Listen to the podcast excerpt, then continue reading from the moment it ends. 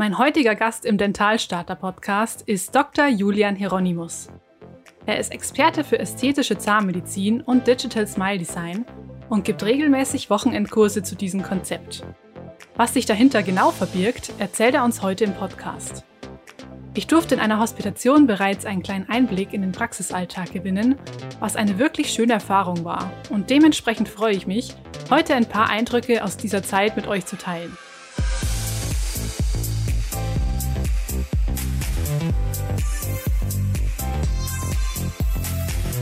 Herzlich willkommen, Julian, bei mir im Dentalstarter Podcast. Sehr cool, Eva, dass du dabei dich. bist. Ja, voll super, dass es geklappt hat, Mensch. Ja, du, ich durfte ja schon bei euch jetzt ein paar Tage mal reinschnuppern. Ihr, ihr habt ja auch eine Praxis hier in Regensburg und es waren echt mega spannende Tage, muss ich sagen. Also richtig viel gesehen. Haben wir auch Freu dir viel, viel über die Schulter schauen dürfen und du machst ja sehr viel im ästhetischen Bereich. Und was ich mich da mal gefragt habe, so wie ist es eigentlich, wenn man selbst viel im ästhetischen Bereich arbeitet, wie pingelig ist man da mit den eigenen Zähnen? Ja, natürlich kriegt man schon ein bisschen ein Fable dafür. Vor allem, man kriegt natürlich äh, im, im, Bekannten- und Freundeskreis ein Fable. Und selbst meine Frau hat vor kurzem gesagt, hast du seine Zähne gesehen? Äh, also das färbt ein bisschen ab natürlich, das Ganze. Kann ich mir gut vorstellen. Euer Praxiskonzept ist ja dieses ähm, Kompetenz durch Spezialisierung steht ja bei euch überall. Genau. Ihr seid ja neun Zahnärzte und Zahnärztinnen, wo eben jeder so seine eigene Spezialisierungsrichtung hat. Das fand ich eigentlich ganz interessant. Welche, welche Vorteile siehst du da drin, so in dem Konzept? Ja, ist, glaube ich, wirklich ein spannendes Konzept. Das ist ja in der Medizin schon länger, dass, man, dass es einen Facharzt gibt und in der Zahnmedizin in Amerika denke ich auch. Aber in Deutschland hat sich noch nicht so ganz durchgesetzt und ich glaube, ähm, man tut sich heutzutage als Allgemeinzahnarzt einfach schwierig, alle Fachgebiete perfekt abzudecken. Also in der Implantologie ist immer viel los, in der Ästhetik ist immer viel los. Selbst die Endo hat immer wieder Updates, die man sich ähm, anschauen muss. Und klar, ganz geschweige davon, äh, Kinderzahnmedizin ist eine ganz andere Hausnummer PA muss man sich auf dem Laufenden halten. Ja, und so ist es einfach entstanden, dass wir irgendwann, äh, wie wir noch kleiner waren, da waren wir nur zu dritt oder zu viert, gesagt haben, Mensch, so kann es nicht weitergehen, wir müssen uns spezialisieren. Ähm, jeder hatte damals schon seine eigenen Interessen und dann haben wir angefangen mit ähm, Angestellten Zahnärzten noch zu arbeiten, die sich in ihrem Fachgebiet damals schon spezialisiert hatten. Und das Konzept hat sich extrem, also für uns als äh, positiv sich entwickelt und ja, haben wir immer, sind wir stetig gewachsen und sind mittlerweile, wie du schon sagst, so ähm, momentan acht aktive Zahnärzte. Die Frau Dr. Wester ist in ähm, Elternzeit, aber ähm, acht Zahnärzte momentan aktiv arbeiten. Nicht alle Vollzeit natürlich. Und ja, wir haben auch ungefähr 40 Mitarbeiter fast mittlerweile. Also da ist jetzt richtig Rappels im Karton. Okay. Denkst du denn, also ihr sitzt ja wirklich mitten in der Innenstadt, muss man sagen. Denkst du, dass dieses Einer für alles Prinzip, was ja so ein bisschen, glaube ich, auch eher so fürs Land typisch ist, dass das irgendwie mit der Zeit so aussterben wird, weil man merkt, hey, wenn so jeder seine Spezialisierung hat, dann, dann hat man einfach insgesamt da vielleicht auch eine bessere Work-Life-Balance oder ja, dann läuft es irgendwie einfach besser. Meinst du, das ist so ein Zukunftsding, wo sich die Zahnmedizin hinentwickelt? Also ich denke gar nicht, dass es nur ein Landding ist. Ich, wenn man nach Regensburg schaut, gibt es schon auch noch viele, viele Einzelzahnarztpraxen. Hat natürlich auch Vorteile, man muss sich mit niemandem abstimmen etc. Aber man hat natürlich, im Urlaub ist niemand da, die Praxis hat komplett geschlossen, die ganzen Geräte werden nicht effektiv genutzt. Und bei uns ist es so, wir haben irgendwie jedes Gerät, was irgendwie vernünftig ist, haben wir. Also auch vom CEREC bis zum DVT bis zum Laser weil sich das für uns relativ schnell amortisiert. Aber in der Einzelpraxis, da ist man natürlich dann schon zögerlich mit größeren Investitionen und mit größeren Umbaumaßnahmen. Das heißt, ich denke vor allem auch wirtschaftlich ist es ein, ist ein großen Faktor, zumindest zu zweit zu sein und sich gegenseitig ähm, zu unterstützen. Ob es jetzt eine Praxisgemeinschaft sein muss oder eine Gemeinschaftspraxis, das sei mal noch ein anderes Thema, aber einfach dieses, man ist voneinander da, man hat den kollegialen Austausch, man kann sich auch nicht verstecken vor seinen Qualitäten. Das heißt, bei uns ist immer irgendwo ein Röntgenbild offen und der Kollege geht dran vorbei und sagt, oh, schöne WF. Und man ist einfach transparenter in der großen Praxis. Und also ich sehe da schon viele Vorteile. Ob jetzt die Einzelpraxis hat sicher immer noch ihre Daseinsberechtigung, aber ich, ich sehe für, für, für mich persönlich und ich denke auch für viele junge Kollegen einen großen Vorteil in etwas größeren Praxen. Mhm, ja, du sagst schon etwas, etwas größer. Es gibt ja da auch diesen Trend so ein bisschen zu diesen MVZs, äh, medizinische genau. Versorgungszentren. Das ist ja doch nochmal eine andere Hausnummer, sage ich mal, als eure Gemeinschaftspraxis. Wie, wie stehst du dazu so? Ja, ich denke auch, die MVZ haben ihre Daseinsberechtigung. Ähm, der Trend ist ja in Deutschland noch relativ zurückhaltend. Wenn man in andere Länder guckt, ist es schon viel weiter. Aber natürlich sind MVZs schwierig. Sie sind selten Inhaber geführt und oft zahlengetrieben. Und ähm, ich bin der Letzte, der, der nicht dafür ist, dass eine Zahnarztpraxis auch wirtschaftlich funktionieren muss. Aber wenn natürlich nur noch BWLer hinter dem Ganzen sitzen und was ich schwierig sehe an den MVZs, und da merken wir auch, man kommt irgendwo an seine Grenze, die Patienten suchen doch noch die eins zu eins Beziehung zu einem, zu einem Zahnarzt, zu einem Menschen mit, mit einem Namen und mit einem Gesicht und auch mit einer, mit einer Beständigkeit über viele Jahre. Und mhm. das wissen, glaube ich, Patienten schon zu schätzen, dass sie auch nach 20 oder 30 Jahren nochmal kommen können und sagen, ähm, ja, hier oben ist mir die Goldkrone rausgefallen, die hat ihr Vater vor 20 Jahren oder 30 Jahren gemacht. Das ist schon was, wenn jetzt natürlich ständig Wechsel drin ist, muss nicht, also ich will nicht sagen, dass MVZs an sich schlecht sind. Ich glaube, ein gut geführtes MVZ kann wunderbar ähm, funktionieren und auch mit mehr als zehn Zahnärzten wunderbar funktionieren. Aber es ist ein unglaublich schwieriges Konzept. Und natürlich, gerade der Billigmarkt muss es auch geben, ganz klar. Also die, die, es kann nicht jeder teuren Zahnersatz und teure Zahnarztqualität leisten. Ich denke, man muss es schon mit, sehr mit Vorsicht genießen, das Thema MVZ. Wie ist es so deiner Meinung nach im Hinblick auf irgendwie Assistenzzeit, was ja auch viele Hörer so gerade umtreibt, glaube ich, so die Entscheidung, würdest du das jetzt persönlich in einem MVZ machen? Puh, schwieriges Thema. Also ich denke, in der Assistenzzeit, da haben wir auch schon mal geredet in der Praxis, ich glaube, dass die Assistenzzeit eher dafür da ist, um nochmal zu lernen. Weil man muss ja ehrlich sagen, in der Uni, ähm, man lernt ja nicht den Alltag, man lernt nicht die Routine, man lernt nicht die schwierigen Situationen umzugehen. Und wenn man jetzt die, die Assistenzzeit gleich als ähm, Zeit sieht, wo man Geld verdient und wo man, wo man richtig arbeitet, dann ist es, glaube ich, die falsche Herangehensweise. Ich glaube, die richtige Herangehensweise ist zu sagen, diese zwei Jahre oder vielleicht sogar noch länger ähm, nützt man effektiv, um einfach richtig fit zu werden, Qualität zu lernen, sich zu spezialisieren. Und das kann bestimmt in einem MVZ auch gut funktionieren, wenn man einen guten Betreuer hat, wie so eine Art Tutor oder Oberarzt, der einen an die Hand nimmt und der einem viel zeigt. Aber das muss natürlich das, das Konzept der Praxis schon wollen, dass man quasi Zahnärzte ausbildet, die auch langfristig da bleiben. Weil wenn ich ein Konzept habe, dass alle drei, vier Jahre der Zahnarzt wechselt, habe ich auch kein Interesse, dass ich ihm viel beibringe, sondern dann muss der einfach seine, seine Zahlen schaffen. Und ich denke, dass es für junge Zahnärzte schon Sinn macht, sich jemanden zu suchen, der Interesse hat, sie auszubilden, weil dann hat man langfristig auch einen Benefit davon. Ja, du hast ja, wie gesagt, diese Spezialisierung auf Ästhetik irgendwann eingeschlagen, hast ja dann auch den berufsbegleitenden Master gemacht, äh, Master of Science, Ästhetik und Funktion, glaube ich, hieß der. Genau, genau. Hatte ich eh auch schon mal im Podcast einen, der den auch gemacht hat. Ja, genau. Das ist ja der genau. an, der, an der Uni Greifswald, gell, berufsbegleitend, wo man dann eben so verschiedene Wochenenden eben hat in ganz Deutschland. Und wie, wie war das so für dich? Es nimmt ja auch immer jeder unterschiedlich wahr. Also wie war da der Nutzen oder siehst du da einen großen Nutzen drin, der dich heute da noch ganz gut unterstützt in dem, was du heute machst? Also prinzipiell würde ich sagen, ja, auf jeden Fall. Ähm, ich finde, Fortbildung ist immer wichtig, essentiell und auch die Spezialisierung ist wichtig und essentiell. Ähm, Master an sich ist natürlich deswegen schön, weil man zusammenhängende Fortbildungen hat, äh, die am Schluss auch einen gewissen Titel irgendwie, ob der jetzt was bringt oder nicht, ist da dahingestellt. Aber er hat irgendwie einen Rahmen. Also mir hat er schon sehr, sehr viel gebracht. Ich habe das, glaube ich, 2015 oder 16 angefangen. Wir waren eine ganz kleine Gruppe, wir waren nur zwölf ähm, Leute. Und man, man lernt natürlich auch von den Kollegen extrem viel. Die haben auch alle coole Praxiskonzepte, die sind auch alle motiviert, haben natürlich aus ihrem Bereich schon ihre eigenen Erfahrungen mitgebracht. Und da unterhält man sich natürlich auch am Abend oft und äh, verbringt ja die Freizeit auch zusammen und man wird richtig zusammengeschweißt. Und na, war eine tolle Geschichte. Was ich ein bisschen schwierig finde, ist, dass es natürlich sehr inhomogen ist. Weil gerade der Master für Ästhetik, was ist Ästhetik? Ja, das ist ja immer die breite Frage. Mhm. Und wir hatten auch ein Wochenende Kieferorthopädie, wir hatten ein Wochenende Mundkiefer-Gesichtschirurgie, ein Wochenende Implantologie. Und das mag zwar im, auf dem Papier gut klingen, nur ähm, wenn ich mich in Implantologie reinfuchsen will, dann muss ich mich da richtig reinfuchsen. Und da bringt mir ein Wochenende nichts. Und Kieferorthopädie ist ähnlich. Aber es waren natürlich Wochenenden dabei, die waren absolut ähm, faszinierend bei Professor Edelhoff in München oder ähm, Professor Wohlfahrt in Aachen. Also da waren schon ja, inspirierende Lektoren auch dabei. Du hast es ja gerade schon ein bisschen angesprochen, dass ästhetische Zahnmedizin generell so ein irgendwie ein extrem weit gefasster Begriff ist, habe ich so das Gefühl. Also man liest super oft, hat denn dann jeder von denen auch diesen Master zum Beispiel gemacht oder kann man, kann sich jeder Zahnarzt oder jede Zahnärztin auch ästhetischer Zahnarzt nennen? Ich denke, das ist wie in den anderen Fachgebieten auch. Du darfst dich sehr viel nennen. Ähm, Gerade der Tätigkeitsschwerpunkt ist, glaube ich, nicht geschützt. Also sobald du nachweisen kannst, dass du eine gewisse Anzahl an Endos machst, darfst du dich, glaube ich, auch mit Tätigkeitsschwerpunkt Endo zum Beispiel bezeichnen. Okay. Ähm, Ästhetik ist ja genauso. Was ist Ästhetik? Alles, was wir im Mund machen, was so aussieht wie ein echter Zahn und was der Natur nachempfunden ist, ist irgendwo Ästhetik. Ähm, und dementsprechend eine schöne Kompositfüllung im Seitenzahngebiet ist genauso Ästhetik wie ein Venierfall, genauso wie eine schöne Implantatlösung. Genauso schön, wie es eine Totalprothese sein kann, die funktionell äh, korrekt gemacht ist.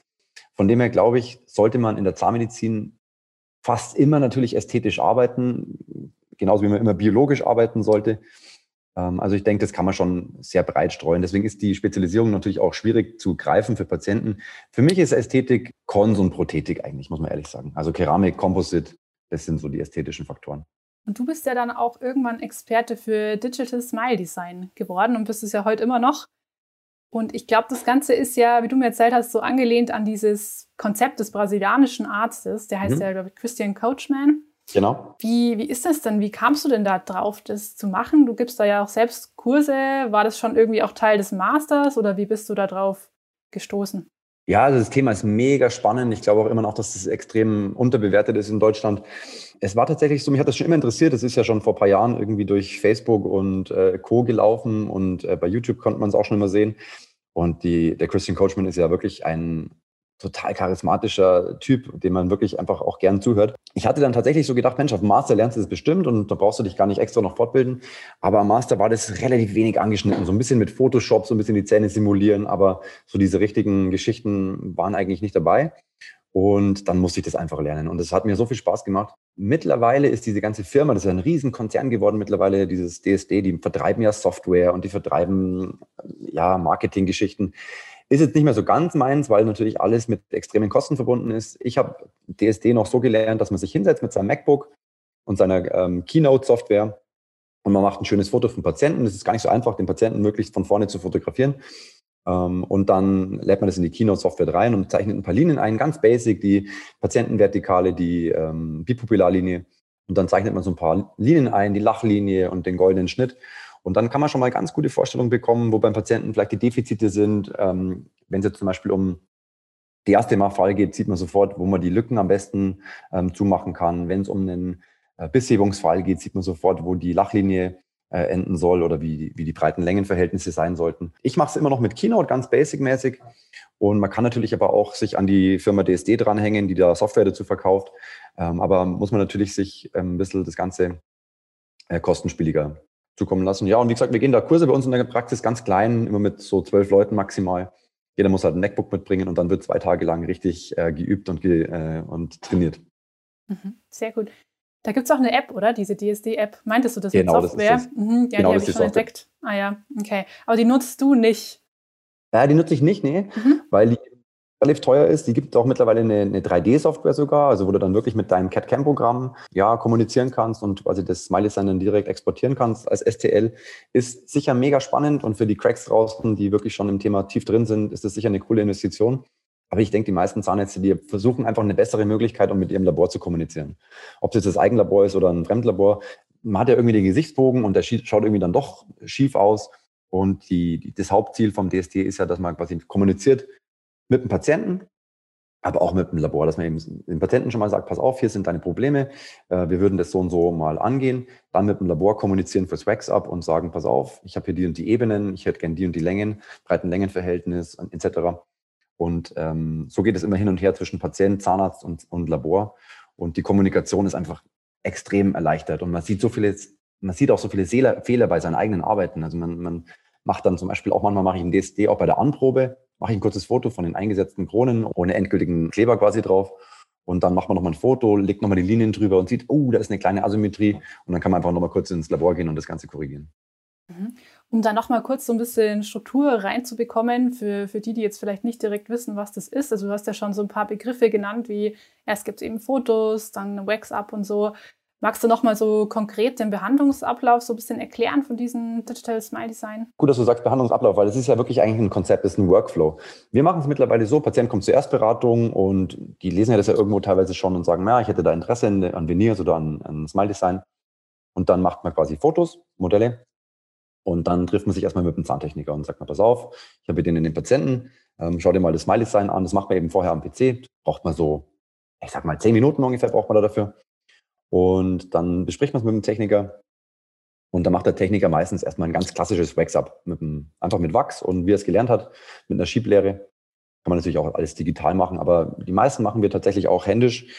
Ähm, und dann macht man einen Silikonschlüssel über das Wax-Up und trifft sich einen zweiten Termin mit dem Patienten fürs Mock-up. Da wird dann irgendein Composite genommen, also Luxatemp oder irgendein Produkt, was die, aus der Kanüle kommt und wird in den Silikonschlüssel eingebracht und dann dem Patienten quasi aufgesetzt. Dann muss man das relativ gut aushärten lassen, dann mit so einer leichten Kippbewegung ablösen, ähm, Überschüsse entfernen und dann kann man auch, wenn es irgendwo noch eine kleine Blase oder so äh, ist, mit, mit Flow ein bisschen nacharbeiten. Das verbindet sich also super. Ja, und dann ähm, kann man es dem Patienten zeigen da habe ich jetzt vor kurzem was ganz Gutes ge gehört. Mhm. Ähm, nicht alle Patienten sind dafür geeignet, dass man ihnen wirklich einen Spiegel in die Hand drückt, weil sie zu genau sind und sagen, ah, die Kante gefällt mir nicht und die Farbe mhm. hier. Mhm. Für manche Patienten ist es besser, einfach mal ein Foto zu machen und ihnen das Foto zu zeigen oder ihn vor einem Spiegel zu stellen und sagen, er darf nicht zu nah rangehen. Aber auf jeden Fall sollte man es Patienten zeigen. Ja, und dann geht es natürlich um solche Geschichten wie Phonetik, Ästhetik, Farbe gar nicht so, aber gerade Länge, Breite, und da kann der Patient sich einfach viel, viel besser vorstellen, was, was auf ihn zukommt und was er, was er auch erreichen kann. Mhm. Aber es geht vor allem dann um ähm, Composite Veneers, oder? Also das ist ja überhaupt das, was. Nicht, überhaupt nicht. Also es ist wirklich so. breit gefächert. Du kannst machen von der Implantatplanung bis hin zum ähm, äh, Keramikfall. Also wir machen natürlich vor allem die, die Bisshebungsfälle äh, vorher auf jeden Fall eine, eine ganz ausführliche Planung. Aber auch kleine Composite-Aufbauten, wenn nur ein paar Ecken aufgebaut werden, kann man ja genauso simulieren. Also wirklich von A bis Z. Das ist auch interessant für Kieferorthopäden, für Implantologen. Also das, das, das Konzept an sich ist, glaube ich, sehr viel, äh, also von sehr vielen Leuten sehr unterschätzt. Hm, und es geht ja wirklich, wie du sagst, so von der einzelnen kleinen Kantenkorrektur im Grunde bis hin zu ähm, ja, jemand, der komplett die Zähne abgeknirscht hat, oder? Und dann genau. einfach komplett ähm, alle Zähne irgendwie neu bekommen kann. Also es ist ja schon unglaublich, welche Dimensionen man da so erreichen kann. Genau. In, we in welchem, kann man sagen, in welchem Preissegment sich das so für den Patienten dann bewegt? Das ist immer schwierig, natürlich, wie viel zu machen ist, ist aber. Also ich würde es immer ein bisschen in, in Abhängigkeit machen, ähm, wie viel überhaupt später zu machen ist, weil natürlich bei einem, bei einem Fall, ähm, wo du am Schluss irgendwie 28 äh, Restaurationen machst, da brauche ich vorher nicht über das Geld reden für Smiley sein, ist klar. Aber bei so kleineren Geschichten muss man natürlich schon drüber reden, dass man sagt, pass auf, wenn du das Ganze nach dem Smiley Sign abbrichst, muss man irgendwie ein bisschen Geld dafür verlangen, gerade für das Wax, aber das muss ja auch der Zahntechniker machen. Hm, genau. Also ein paar hundert Euro sind es immer. Okay, aber es kann dann im Endeffekt auch auf Keramik ähm, herauslaufen, oder? Auf jeden Fall, genau. Das ist ja mhm. so komplett abhängig davon, was der Patient für ein Problem hat. Wir haben ja viele Composite-Fälle auch in der Praxis, oder ich zumindest. Aber wir haben natürlich auch viele Patienten, die wirklich einfach Bisshebungen brauchen und da tut man sich langfristig mit Composite schon schwierig. Wie ist denn das? Du gibst ja selbst eben diese Wochenendkurse. Wo kann man sich sonst noch so schulen auf dem Gebiet? Und muss es dann so ein zertifizierter DSD-Kurs sein, dass, dass es genau dieses Konzept ist? Oder wird es auch in anderen, äh, mit anderen Oberbegriffen sozusagen geschult? Ah, das ist auch wieder so ein Thema, da haben die, die haben natürlich ihre, ihre Lehrer sozusagen zertifiziert. Und wenn man dann äh, für, für die offizielle Firma DSD Kurse geben will, muss man sich natürlich einen, einen relativ langen Schulungsprozess, der auch wieder kostenspielig ist, ähm, unterziehen. Und in, in der ganzen Welt gibt es schon so Länder, wo immer ganz, ganz viele DSD-Schulungen ähm, sind, gerade Brasilien, Spanien, äh, Mexiko. Also es gibt so wirkliche Hotspots. Und Deutschland ist ja so ein bisschen eine Wüste. Es gibt hier ab und zu mal, dass jemand vorbeikommt, irgendwelche kleinen Labore organisieren das dann oder auch mal so ein Tagesevent einfach um die App zu präsentieren. Ähm, aber so richtig die, die Arbeitskurse sind relativ rar in Deutschland. Kommen dann die Leute wahrscheinlich auch von weit her zu deinen Kursen? Ja, Nach tatsächlich. Also, okay. Also voll cool, das freut mich immer dann. Ja, ich mhm. sitze schon im Zug aus Hamburg, äh, ich komme heute Abend an. Also echt, echt, echt sehr cool. Freut mich immer richtig. Thema Composite, da ist mir schon auch aufgefallen, so wie vielseitig da der Einsatz bei euch im Praxisalltag so ist. Da habe ich, mir so, ja, da hab ich mir so gedacht, so irgendwie muss ich, oder hat sich das doch auch ein bisschen verändert, so zu früher, oder? Was man alles so mit, mit unterschiedlichen Kompositen so anst äh, anstellen kann. Auf jeden Fall. Also ich bin ein totaler Composite-Fan. Ähm, wir sind auch mehrere Zahnärzte in der Praxis, ist jetzt nicht jeder so ein Fan wie ich. Also mein Kompagnon, der Matthias Sigmund, der macht natürlich zeitlich auch manchmal äh, Keramik-Inlays zum Beispiel dann. Aber ich bin einfach auch im Seitenzahngebiet ein ganz großer Composite-Fan ich finde, dass man mit Composite extrem viel ähm, machen kann, teilweise die Teilkrone oder die Krone sogar vermeiden und das Venier vermeiden. Also man kann mit Composite viel machen und natürlich ganz normales Daily Business, Füllungen etc. Da hast du ja auch schon richtig Routine bekommen bei uns in der Praxis. Ja, voll. Füllungen, ja. und so schnell ging es vor allem. Boah, das hat mich echt beeindruckt. So.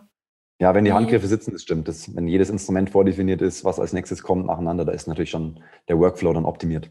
Voll. Hätte ich das in der Uni, dann hätte ich echt viel Freizeit, weil ich ja.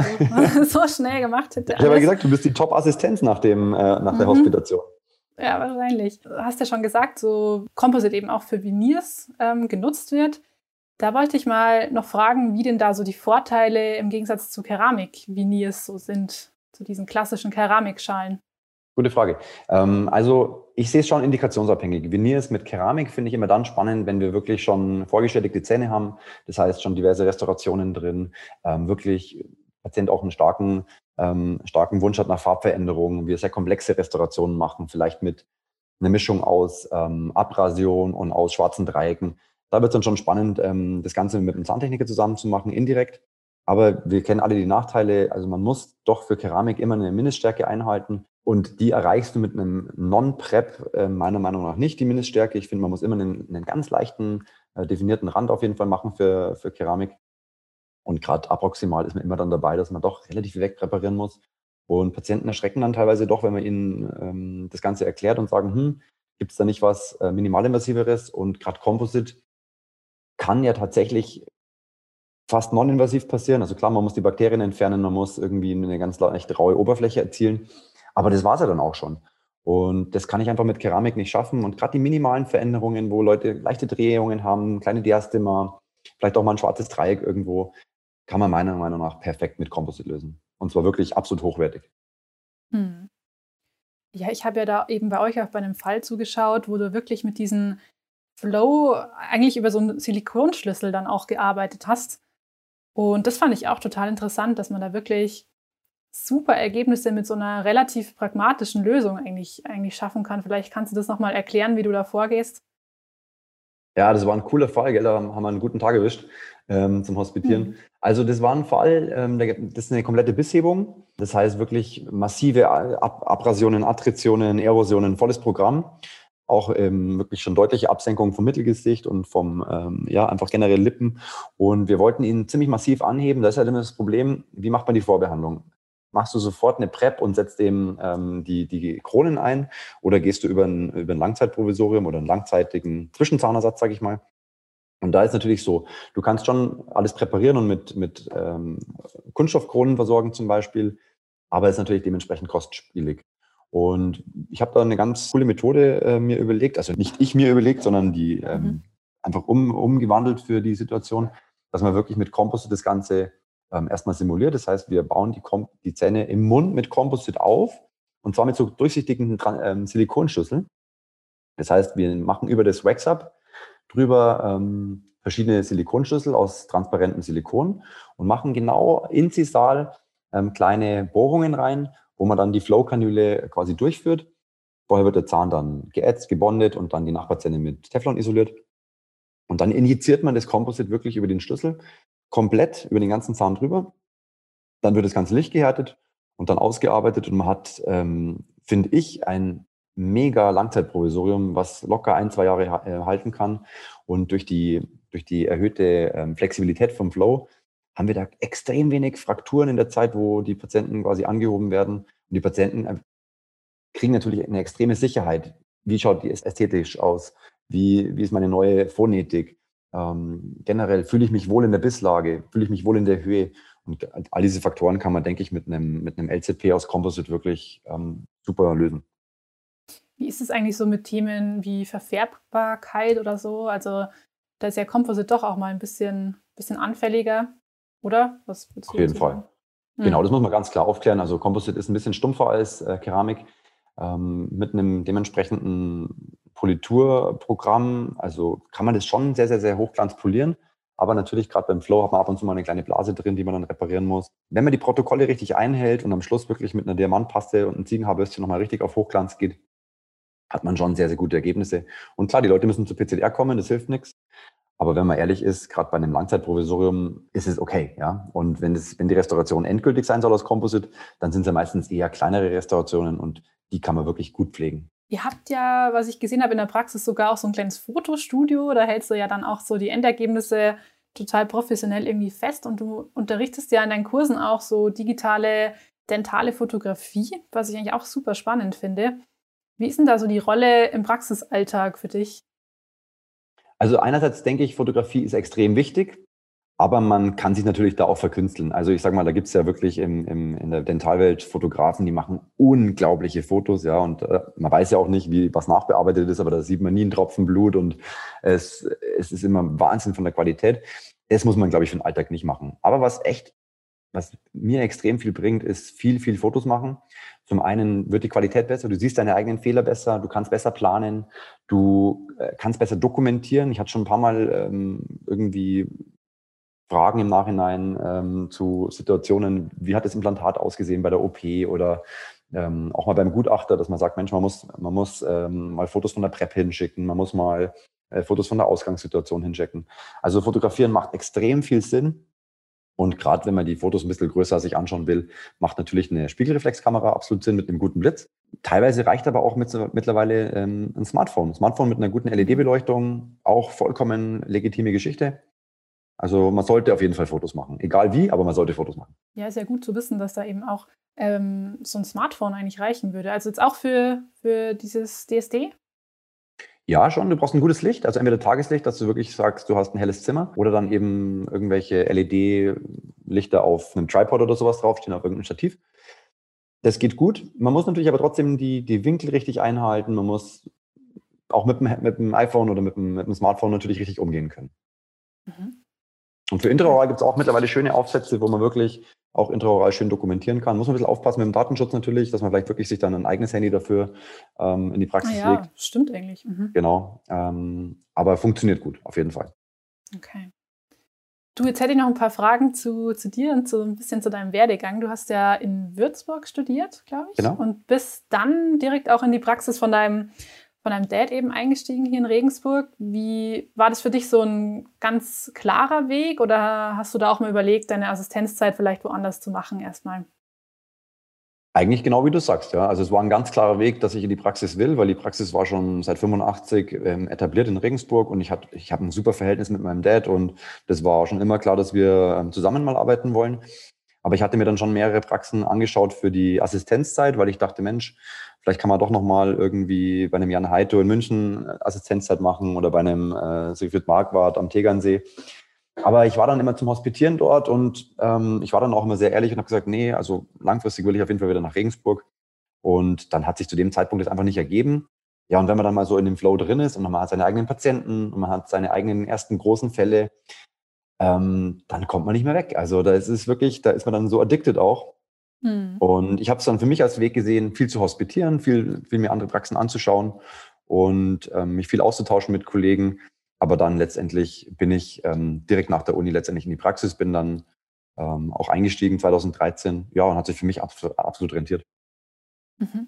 Und so generell das Ding Zahnarzt zu werden, war das, war das für dich schon immer klar oder hast du irgendwann mal daran gezweifelt, dass, es, dass du vielleicht doch was anderes werden möchtest?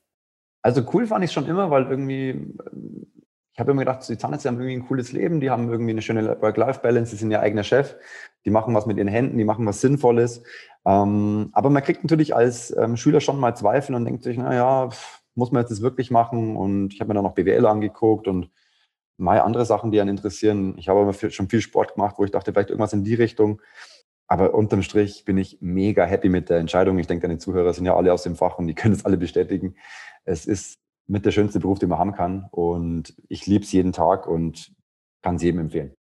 Ja, und ihr habt ja auch eine super schöne Umgebung. Also eure Praxis ist ja echt wunderschön. Ihr habt ja auch irgendwie erst im Sommer ganz neu renoviert und das merkt man auch. Also wenn man da reinkommt, ist es so hell. Man hat sogar Domblick aus deinem Behandlungszimmer und es läuft so super chillige Musik irgendwie während der Behandlung. Also richtig cool und so über jedem. ja, genau, genau. Also echt über jedem Stuhl war dann irgendwie auch noch so ein LED-Bildschirm, kann der Patient direkt so irgendwie Urlaubsbilder anschauen, also richtig, richtig schön. Was ich mich da gefragt habe, so, wenn du, wenn du gerade so frisch renovierst und alles auf so einen Top-Stand irgendwie gebracht hast, ist man da irgendwie nach so einer Renovierung immer noch so entspannt wie davor? Da denkt man sich so, okay, das muss jetzt auch irgendwie wieder reinkommen. Hat man da so einen gewissen wirtschaftlichen Stress dann so im Nacken oder? Nee, eigentlich nicht, weil es ist so, wir, wir wir versuchen immer zu sparen bei unseren, also wir renovieren so alle paar Jahre mal, weil wir sind ja doch irgendwie auf relativ äh, großem Raum. Wir sind ja, glaube ich, insgesamt 600 Quadratmeter. Und wir renovieren halt immer wieder mal. Und ich glaube, das musst du halt auch, auch machen, weil wenn du nicht renovierst, dann bleibst du einfach stehen und dann kommen die Leute irgendwann rein und sagen, hm, schaut immer noch so aus wie vor 30 Jahren. Und du brauchst natürlich auch immer neue Geräte. Aber man muss ehrlich sagen, das sind nicht die Riesenposten in der Zahnarztpraxis. Die großen Posten ist das Personal, ganz klar. Du brauchst gute Leute. Ohne gutes Personal funktioniert es nicht. Und die Kosten wie Renovierungen oder Investitionen sind nicht die Kosten, die mir schlaflose Nächte bereiten. Es ist eher so ein Problem, dass man sagt, man findet wirklich gutes Personal. Das ist ganz ein wichtiges Thema, ähm, die auch wirklich motiviert sind, lang bleiben. Und die kosten natürlich auch Geld, ganz klar. Aber nee, also ich denke, wenn, wenn du ein gutes Konzept hast und weißt, wofür du das Ganze machst und wofür die Renovierung ist, dann kann man da schon auch gut schlafen. Wie ist denn das deiner Meinung nach beim Thema Patientengewinnung, Patientenerhaltung? Was, was spielt da heutzutage so am meisten rein? Also ich habe gesehen, ihr habt auch so kleine Kärtchen ausliegen, wo dann irgendwie draufsteht, ähm, wenn es euch gefallen hat, dann, dann einfach gerne eine Bewertung bei Yameda oder so hinterlassen. Kommt es denn vor allem jetzt so aufs Bewertungsthema an? Oder ihr macht ja auch relativ viel Instagram, habe ich schon gesehen. Ähm, oder jetzt auf, auf eine bestimmte Spezialisierung, die man irgendwie anbieten kann, wie jetzt dieses Smile-Design. Was spielt da rein? Also ich denke, wenn man eine Praxisgröße hat wie wir, ähm, muss man einfach was tun. Wir können uns nicht auf die faule Haut legen und sagen, ja, wird schon jemand kommen, sondern man muss schon gucken, dass die Zahnärzte auch alle was zu tun haben. Ähm, natürlich ist der, der meiste ähm, Anteil von Neupatienten kommt auf Empfehlung. Das ist ganz klar. Also das, auch die, das sind die besten Patienten, das sind auch die, wo man am wenigsten diskutieren muss. Aber man muss, man muss sich überall präsentieren, sei es jetzt ein bisschen Yameda, sei es ein bisschen Google, sei es, dass man mal einen Infoabend macht zu irgendeinem bestimmten Thema ja, also man muss wirklich am Ball bleiben, weil man braucht einfach doch immer wieder neue Patienten, vor allem wenn man ein Konzept hat wie wir, wo man sagt, Mensch, wenn der Patient durchbehandelt ist, dann kommt er ja eigentlich nicht mehr. Dann kommt er ja nur noch zur Prophylaxe und zu 01. Dann sollte vielleicht mal irgendwo eine kleine Füllung zu machen sein oder vielleicht irgendwo eine, eine kleine Kante abbrechen, aber das war es ja dann auch schon. Und gerade das Konzept führt ja dazu, dass, dass du immer wieder Patienten hast, die quasi durchbehandelt sind. Aber ich denke, ihr habt, ihr habt eh genügend Anreize, dass sie wiederkommen. Also was ich so mitbekommen habe, kommen ja sogar welche aus München, die sagen, aber euch ist einfach schön und ich komme gerne, weil es einfach tolles Praxisklima oder ja, einfach dieses, dieses Angebot, das kriegt man halt so vielleicht in München auch dann nicht. Ähm, so dieses Persönliche gemixt mit dem Modernen, das ist halt bei euch irgendwie das Coole, finde ich. Ja, vielen Kann Dank. mir schon nee, vorstellen. Also, nee, das ist natürlich auch klasse. Ja. Also ich meine, das ist natürlich das größte Kompliment, wenn jemand kommt und sagt, Mensch, ich bin jetzt extra aus München hergefahren oder aus, oder immer wenn ich, wenn ich in Regensburg bin, ich hab, wir haben welche, die wohnen in Rom oder in Dublin. Und wenn die dann in Regensburg sind, gehen sie zum Zahnarzt und zur Zahnreinigung. Ähm, ja, mega cool. Also ich meine, da freust du dich natürlich und sagst, hey, irgendwas haben wir richtig gemacht. Also das super Kompliment. Was ich mir auch gedacht habe, im Nebenzimmer behandelt ja dann eben jetzt dein Dad noch und deine Schwester ist ja jetzt auch seit ein paar Jahren bei euch. Das ist ja schon fast so familiäres ähm, Ding eigentlich da bei euch. Wie, wie ist denn das so, wenn man mit der, was mit der ganzen Familie zusammenarbeitet? Ist da immer gute Stimmung oder geht man sich da auch echt manchmal so ein bisschen auf den Nerv? Also eigentlich klappt es erstaunlich gut, ja, tatsächlich. Also es ist natürlich, ähm, wenn man von außen drauf schaut, erstmal äh, spannungsbehaftet, ähm, weil natürlich auch jemand, einer muss ja irgendwo der Chef sein und der andere muss, ähm, also es kann ja nicht jeder die, die, die Ansagen machen, sage ich mal. Aber mein Dad hat sich da eigentlich ähm, super entwickelt. Der macht, ähm, also der ist jetzt nicht mehr im operativen äh, Praxismanagement, sage ich mal dabei, aber der macht immer noch eine Top-Behandlung, bildet sich weiter. Letztes Jahr wollte er noch einen Master anfangen mit fast 70. Also der, der hat schon noch immer Bock. Sehr cool. Und ähm, der hat auf den, auf dessen Säulen ähm, ist ja die Praxis auch gewachsen. Und meine Schwester hat natürlich genauso erkannt, dass man sich an ihm äh, ein Vorbild nehmen kann und es funktioniert wunderbar, wobei wir natürlich auch viele andere noch sind. Also man, man, man sitzt ja nicht den ganzen Tag aufeinander, wenn man so viele Leute ist. Aber klar, man kann abends mal diskutieren über einen Fall und man kann, man kann sich einfach äh, anders, anders unterhalten über Sachen. Also das ist ganz klar. Es bringt viele Vorteile, aber es ist für viele Familien, glaube ich, nicht empfehlenswert. Voll. Wie ist es dann so äh, an Weihnachten oder so? Wird dann da auch noch über die Praxis oder so geredet? Ich kann mir das irgendwie gar nicht vorstellen. Bei mir ist so gar keiner, auch nur annähernd Zahnarzt. nee, klar. Also meine, meine Frau, die ist schon auch immer ziemlich genervt, wenn es dann halt wieder in die Praxis geht. Aber klar, es ist, wenn du, wenn du das mit Leidenschaft machst, dann ist es nicht, du gehst abends heim und, und bist kein Zahnarzt mehr, sondern du bist halt immer Zahnarzt. Hm. Und ja, ist, ist schon so. Hat Vor- und Nachteile. Ja, das habe ich bei dir schon auch das Gefühl, dass halt dass du echt Zahnarzt so mit Leib und Seele bist. Also ja, mittlerweile habe ich, hab ich noch zwei Kinder und eine Familie und baue noch ein Haus. Also ich habe schon noch andere Themen, aber, aber ja. Ähm, ja, es ist schon, es macht Spaß. Also auf jeden Fall. Ja, sehr cool. Danke auf jeden Fall auch nochmal für den, für den Einblick, den ich bekommen durfte. Und ich denke jetzt, dass ich da die Hörer auch nochmal ein bisschen mitnehmen konnte in meine Erfahrungen, die ich bei euch gemacht habe. Hoffe ich zumindest. Und sehr, sehr cool. Vielen Dank. Ja, klasse, Eva. Ich fand ja, wie gesagt, ich finde Leute, die sich engagieren in der Zahnmedizin, äh, immer toll. Deswegen habe ich auch gleich gesagt, Mensch, komm doch mal vorbei, bevor wir unseren Podcast äh, aufnehmen. Und ja, also weiter so. Auf jeden Fall ganz klasse mit dem Podcast. Super. Freut mich. Dankeschön. Dann vielleicht bis zum nächsten Mal. Ich hoffe, euch hat die Folge gefallen und ihr seid wieder bis zum Ende durchgekommen. Falls euch der Podcast gefällt, freue ich mich wie immer über eine positive Bewertung bei Apple Podcasts. Und wenn ihr zukünftig keine weiteren Folgen verpassen wollt, dann abonniert doch meinen Kanal bei Spotify, Google Podcasts oder Apple Podcasts. Ich sage bis zum nächsten Mal, eure Eva.